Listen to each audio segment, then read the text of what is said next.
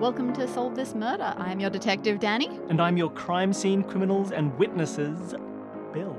Criminals, plural. Yeah, I decided to put an S at the end just in case. Just to keep a mystery going. Yikes. This is part six of the actor's assassination. In part five, the Sunderland sister lawyers absolutely did not tell me that Chris himself was the possible mystery buyer. Dani also talked with Eve, who was complaining that Aliska had been carting around a trombone case for a few days. And I learned about an old, very comprehensive video project that Chris undertook in his university days, which led to the obituary of someone whom Andrew Feist may have had a grudge against. Dani, this could be the final episode. Oh no, it could. There's a couple things that you might need to find to piece everything together, but you're getting close. I have, yeah, I've still got a couple of questions. The string is forming, but the problem is it's still a couple of different pieces of string right now. That is really the problem. My biggest question right now that I do not know the answer to is Andrew is clearly a very suspicious figure in all of this, but he don't know that Chris is dead. And that's curious. That is very curious to me. All right, I got some gambles. Uh, uh, the dice in my corner. I can get you some dice. Let's just assume that I've rolled well. yeah. What do you want to gamble on? Let's see how well I can word this.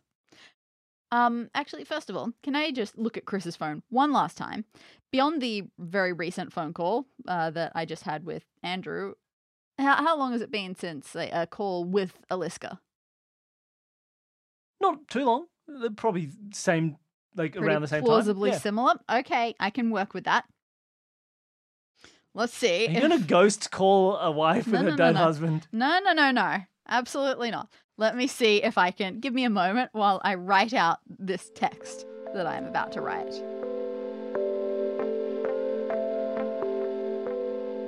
Okay, here is my text that I am sending from Chris's phone to uh, uh, Aliska.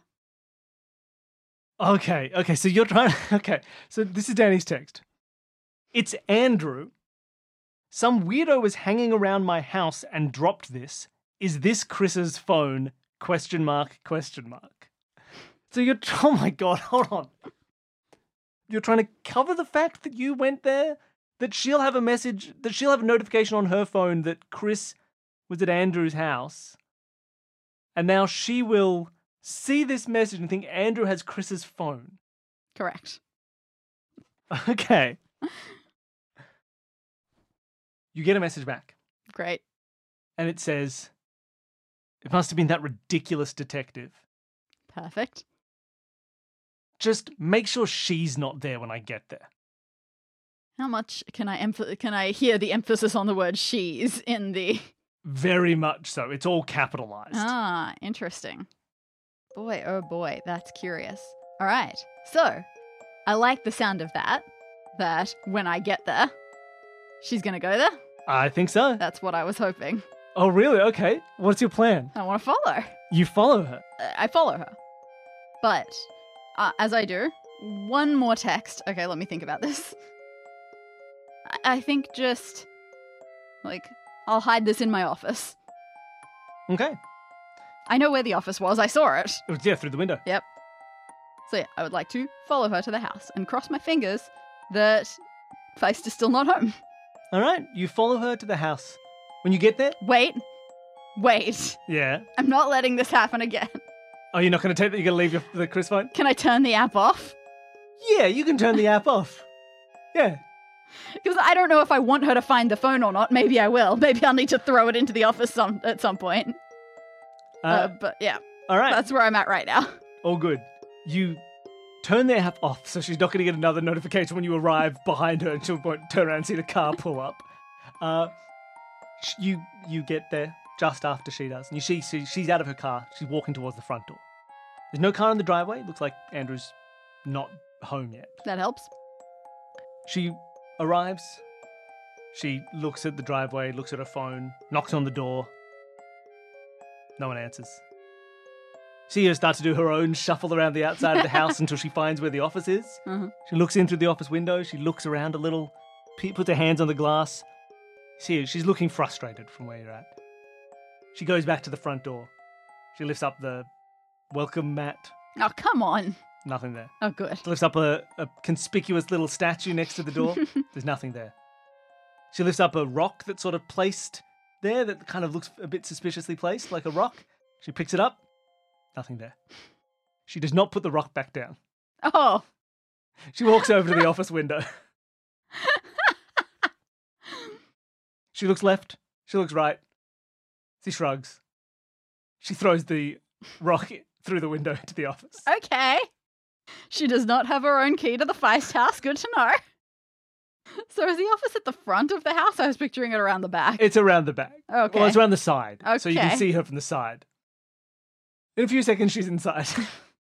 I'm tempted to text, wait, bedroom, lol. I can't imagine I can see very much from here. I don't really want to confront her while she's in the process of doing this, though, either. uh, you've got the phone with you. You just turn the app off, right? Mm hmm. It starts to ring. Mm hmm. Yep, sounds about right. and it's a call from Aliska. Yep. After a while, you let, you let it ring out. I mean, yes, I guess so. Lovely. Calls again, rings out, and you get a message, a text on the same phone that says, "Can't find it. This is ridiculous. I'm going home." And she opens the front door and she leaves. Did she lock the front door? You're not sure. You could go and check. Is she gone? She's gone. I guess so. This is wild. She didn't take anything. She didn't do anything. She literally just came for the phone and left. Not that yeah, you couldn't see her do anything else. Ugh. She made it sound so routine. I expected there to be more to it. Did you want to check the front door? Yeah, It's unlocked. good. She's an idiot. Uh, first things first, I find the most uh, hidden corner of the office and I slide the phone into it. Like it's just fallen off the desk Lovely. from vibrating too much. Sure. You hide the phone in the office. So, where are those envelopes I saw before? There's a collection of envelopes here. Some of them are routine. The ones at the top of the desk. You see they're lab- you know, addressed to Andrew Feist. They're various some of them's junk mail, some of them's notes from his accountants, some of them are various personal correspondences. You also see a few letters, slightly older, underneath these, a couple weeks old, addressed to Penny Feist. Mm-hmm. household bills. Looks like the gas is always being paid by Penny Feist, and all the other bills are being paid by Andrew Feist. Okay. Uh, Weird delegation, but all right. hmm. Cool. That's something. And then you see these suspicious letters. Mm-hmm. There are a few of them, all in envelopes, none of them stamped, none of them have gone through an official mail Mm-hmm. service. They are slightly marked on the front of these envelopes now that you can see them. They say Andrew in a in, a, in an ugly scrawl of letters. Mm-hmm. Foot scroll, I call it. a foot scroll. You look at the one that's dated first, Mm-hmm. and you oh see my this. god, you're clicking on stuff. There's more. What? Hello, Senator. I would like to see you cry. Oh, that's creepy. you see anything else fun about this letter? There's tape on it. Yeah, there's some tape at the bottom of this letter, as if something was taped to this envelope. Oh, or to I see what you mean. And folded inside, but it doesn't seem to be there anymore. Right. You keep looking through, and they these these ransom notes continue. They ask for Oh, get rid of that one. It's creepy. they ask for money, Oh. Ah, don't show me more. and you see the last one. Oh. Time's almost up. $5 million to keep your life free from the sins of your past. Fabulous. Little bit more than the $4.80 that I hear the theatre was worth, but pretty close. yep, uh, this is pretty confirmation of suspicions as of yet. Is there anything else I think I can get from here? I don't know. What does a senator do in an office? Is there anything suspicious beyond the ransom notes, Well, they're pretty suspicious. which suspicious. he didn't burn, which no, is he confusing. didn't burn those. Um, well, the only other question is, what do you think was attached to that first letter? I assume it was a How do you take a snapshot of a video? Well, easily with a phone or anything else. No, probably not a phone. It's a physical thing. But yeah, some sort of snapshot from the video of one of the videos. If you look at sort of the way that was taped, whatever object was taped there is probably like two centimeters thick. Okay, so it's probably less of a piece of paper situation and more of an actual physical thing. Mm. So like the, the USB or whatever. Okay, cool. So an actual bit of video. He just shouldn't have put it in his computer. That was a rookie error. You don't get delivered a creepy mystery USB and put it in your computer. He could have had a burner laptop. Uh, all right. Well, he didn't burn the notes, so is he stupid enough to have kept the USB? You look around the office trying to find a, a, a, a weird USB. Don't senators have someone to handle this business for them? They might. You do see in the bin Oh, come on. There is not an intact USB. it looks like it's been smashed with a paperweight or a hammer or something. Okay. But the actual, I mean, the case is all smashed up. The actual uh, card, like digital part of the USB, looks somewhat intact. in my experience, that doesn't matter. It's not going to work. But uh, okay, I guess I'll take that. Don't have anything to try it on, but I'll take it. You can check it out at a secure computer lab in the police mm, department sure, if you like. Sure. That's a great place to put a mystery USB. A secure know, uh, you said the one. word I said secure. That's just secure from outside threats. No, you can secure them from inside threats. Disagree. You create Anyway. it so it's completely unconnected to anything else in the network and it's super wipeable if it messes up. All right, so I've got that, but I assume I've got faint ideas about what's going to be on it. I should leave. I don't need to. I don't need to be here. Yeah, you can leave. I was hoping to get more about an understanding of how Feist and Aliska know each other, Hmm. but it. I'm still only getting cha- tangentially Yeah. from this. They knew each other well enough to be okay texting each other, but I got nothing else out of it. And yeah, I've left the phone there. I'm not getting any more out of Chris's Sure. phone. I don't know. I'm just going to make them each think the other's lying, but why not? yeah. What do? I turn on some uh, morose music as I drive back to the theater, I suppose. You put on some morose music. try to think, but I don't know. I've got links to things, but nothing that forms a coherent murder yet. I continue my thinking, my morose trip back to the theater. I arrive at the theater. I pull my, what do you call it, hood over my head. Looking sad. I shuffle back into the green rooms. Where does Aliska hang out when she's backstage? Uh, she'd probably be sitting in the green room, not in the dressing room, or maybe sometimes in uh, Chris's dressing room as well. Everyone else has uh, books and things like that. Does she have anything?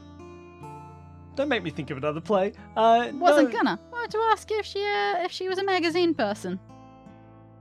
You do notice there was a magazine that she's reading. There was a recent, maybe from last week.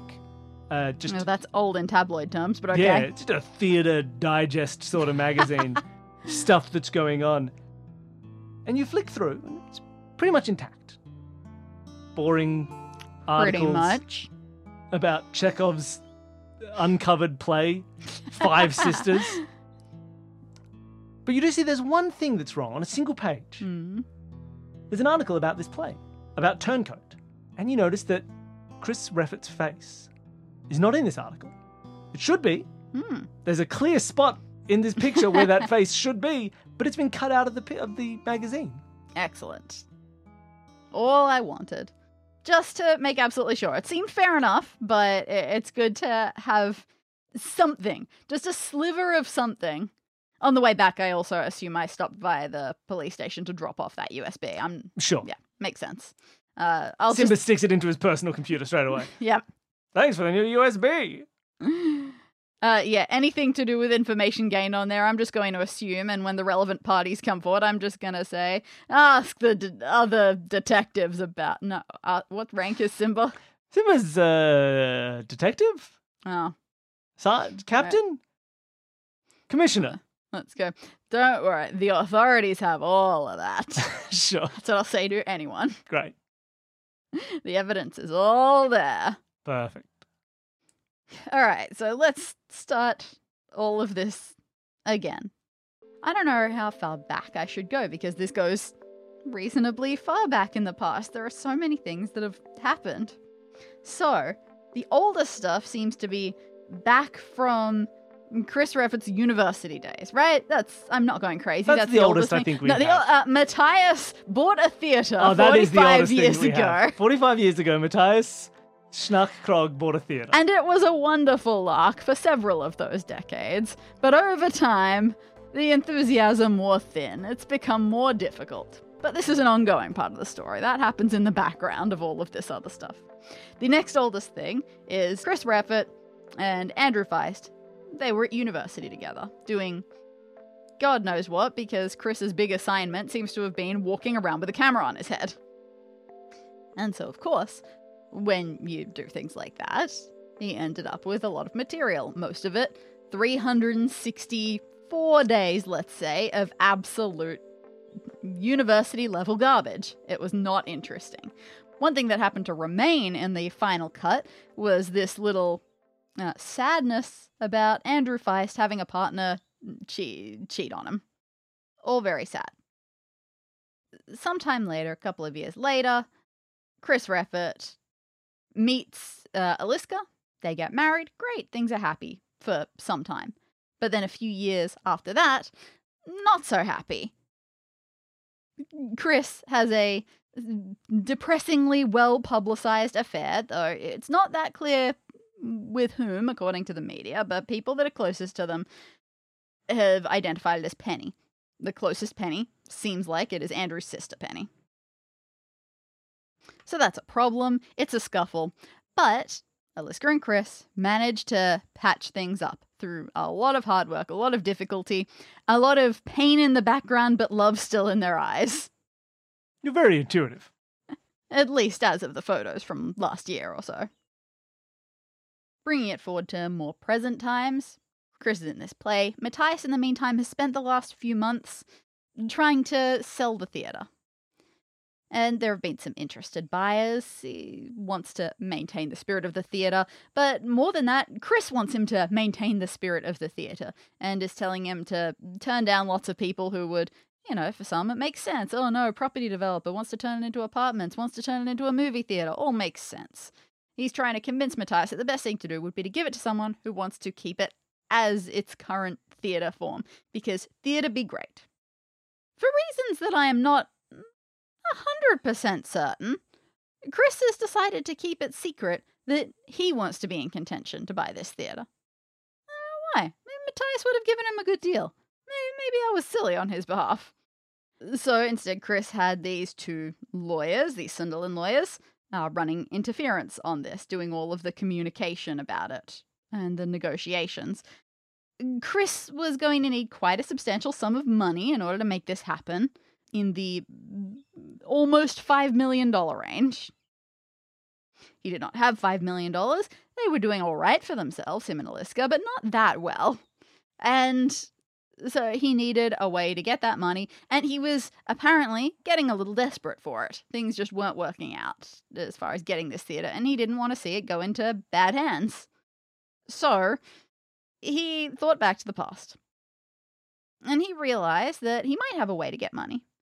Because back on that video that he made, amongst all of the boring footage, and even that one little section where Andrew Feist was caught crying about his cheating partner, there was some extra information hidden on there. Now, I haven't watched the video myself. I would never dare do such a thing. But it does seem awfully suspicious that not long after this, we find an obituary of Charlie Sampson, the person who was responsible for the cheating. Or, you know, the one responsible for the cheating was really probably the partner in the relationship. But that's not how other people see it sometimes.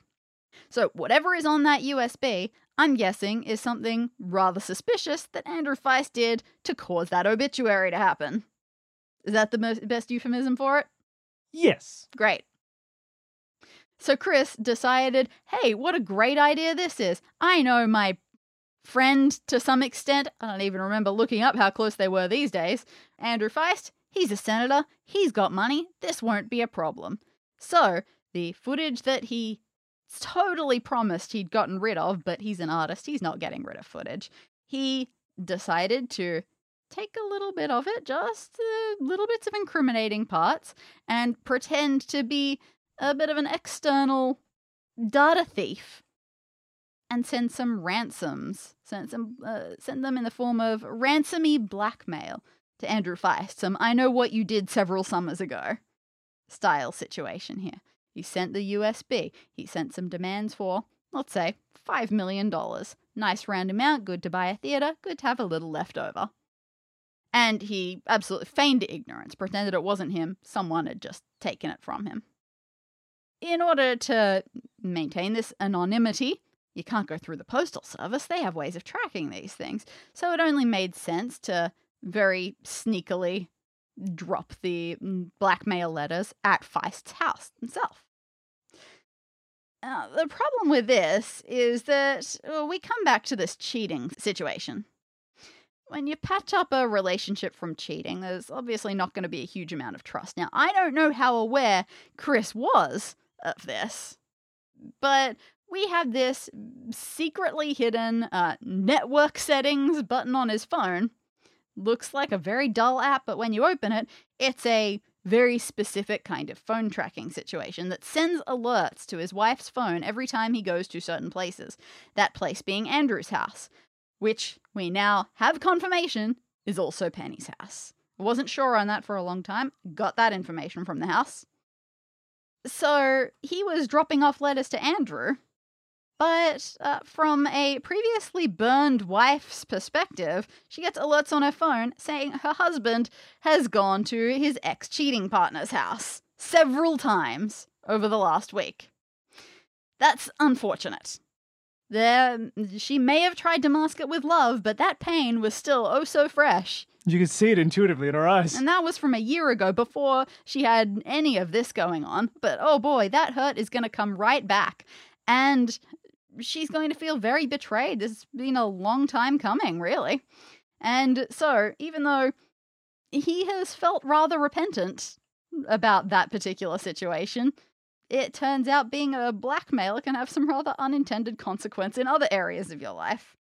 Because it made Aliska very mad. Mad enough to kill him? Well, how are you going to make that happen? And uh, very fortunately, she's been hanging around the theatre. I don't know how much of this was luck, but she's always been around the theatre, watching things, seeing if there'd be a good opportunity. I assume she knew bef- even before she started showing up to rehearsals that at some point he gets shot in the play. And maybe Chris comes home and talks, either praises or complains about director Eve's really strict style that everything is set to beat. You know exactly when things happen. There is no variation from one time to another maybe this interests her and she wonders how she can incorporate this sort of thing. So she's showing up to the theatre. She's coming to rehearsals. And you know what? Um, let's say she's a tuba player now. Yeah, that makes sense. So uh, she's going to bring that. Or maybe she was just privately rehearsing to herself. Who knows? She, she doesn't need to take it out now. She doesn't need to demonstrate for anyone. And that's because instead of a tuba inside this tuba case, tuba? Trombone. Trombone. That's the word. That's fine. It's the same instrument but stretched out. she has an old favorite. I don't know uh, if I've ever heard anything from Simba, but uh, ring ring. Ring ring. Uh, is there anything of note about this rifle? Is this your standard hunting rifle, would you say? Well, actually, there's a whole thing here that you, that you never quite got round to. It seems that this rifle was reported stolen recently oh. by a by a woman na- whose name I can't even remember off the top of my head. She reported it stolen, and we looked into it. It turns out she's in the same shooting club, a casual rifle shooting club, that Aliska Premislovna is currently in, in her retirement, running women's shooting classes. Well, I suppose it's very fair that she didn't use her own, but all I really wanted that it was a shooting ri- uh, like a shooting rifle. All rifles are shooting rifles. Was that it was a sports what are they shooting biathlon? Clay targets? Shooting rifles. Great. It's full of clay ammo. There are ways to recognize these things. I know about guns. So she brought her up there. Maybe she intentionally put herself in the way a little bit, knowing that Eve would be disgruntled, and that it would only be seen as a good thing if she and her gigantic trombone case got out of the way for a minute. Maybe no one would even notice, because after all, maybe plays are already going on, they're already rehearsing. Just take a moment, just wander up the side, take your stuff away, empty stuff out, put it with some of the other giant, bulky goods that have been around the area. But one way or another, she is taking that trombone case up towards the dress circle and, uh, sliding a little gun behind a curtain that's there. Why not? And, um, fingers crossed that ushers don't clean behind curtains. How long she left it there, can't say. Day of or a couple of days. Probably the day of. She makes sure that while she's attending these rehearsals, she is paying close attention. She's following the beats of the play. She's getting to know it, at least Act 1, inside and out, so that she can time this perfectly. She leaves the green room at an appropriate time. The ushers, they're nowhere to be found, the slackers, so they don't notice as she does the wander from back of stage, maybe all the way all the way out through the car park. No, they'd notice that through some of the indoor uh, passages. She makes her way up to the door of the dress circle, which is closed but not locked because that would be a fire disaster, but also not guarded. Again, sloppy ushers. Her rifle, which is on the uh, behind the outer curtain, she can simply pick up. Nobody's watching her. Open the door just a crack and just sit there. No one's noticed. This is a big dramatic angry scene happening on stage right now, and she just stands there and waits for the right moment, again, counting beat by beat. She knows what Eve wants. Maybe Eve was like nodding her head along with the beats in the audience a little bit. It's opening night, she can't help herself. So you can just watch that, wait for the right moment. Betsy lifts her cap gun on the stage, firing blanks, fires, and Aliska, at the exact same time, she's a markswoman. She knows what she's doing here. It is all too easy to aim at her husband. She's still angry with him. It's still running like fire. And again, watching a play where an even younger woman is pretending to be his wife probably doesn't help. She shoots him. She stashes the rifle back. Same time or different time, I like to think that it's right now that she takes her carefully planned obsessive stalker scrapbook and throws it in there. She's trying to pin the blame on someone else. She is trying to get it as far away from suspicion as her as possible by making it look like it was a completely different motive for this crime. And she run she runs off, she leaves, she heads back backstage. No one's even noticed. It's going to take a second for people to realize that something's gone wrong. She's got time for this. And then, her immediate classic mistake. She comes to the dress circle to see what I'm doing. I don't know if she planned on picking up the rifle to take it back with her to steal as evidence because she seemed to want that notebook found. But she definitely came to, at the very least, make sure that I had spotted all of that suspicious stuff going on as I was investigating the dress circle area. She came up to me later to uh, just nod very emphatically about this idea of, oh, it was definitely some crazy fan. In fact, you know, maybe it wasn't even his fan. Oh, the idea of it being someone that from Betsy's side of things. Yep, that's totally at 100%. And uh, just trying to push and push as far away as possible. It didn't work. Could not have been more suspicious. Ah, and you were wrong. The whole time. How would you feel if you just knew that your husband was a criminal and not a cheating criminal? Wah, wah, wah, wah. You've done it! Police rush into wherever, ever, to, to wherever Aliska is. They grab her, they put her in handcuffs, and they say, You're going away for a long time. And that's the end of Man, the act who's that one? He scares me. Oh, I'm a bad guy. Sounded like you were gonna say bad boy. I was really worried. oh, I'm a bad boy. I catch those crooks. I'm a bad boy. And that is the end of the hmm. actor's assassination. Solve This Murder is created by Bill Sunderland and Dani Siller as part of the Consume This Media network. To find out more about all of our shows, you can head to consumethismedia.com. A special thank you to Jared, Devin, and Whitt from the podcast Advanced Sagebrush and Shootouts for creating our theme music. And thanks to all of you for listening.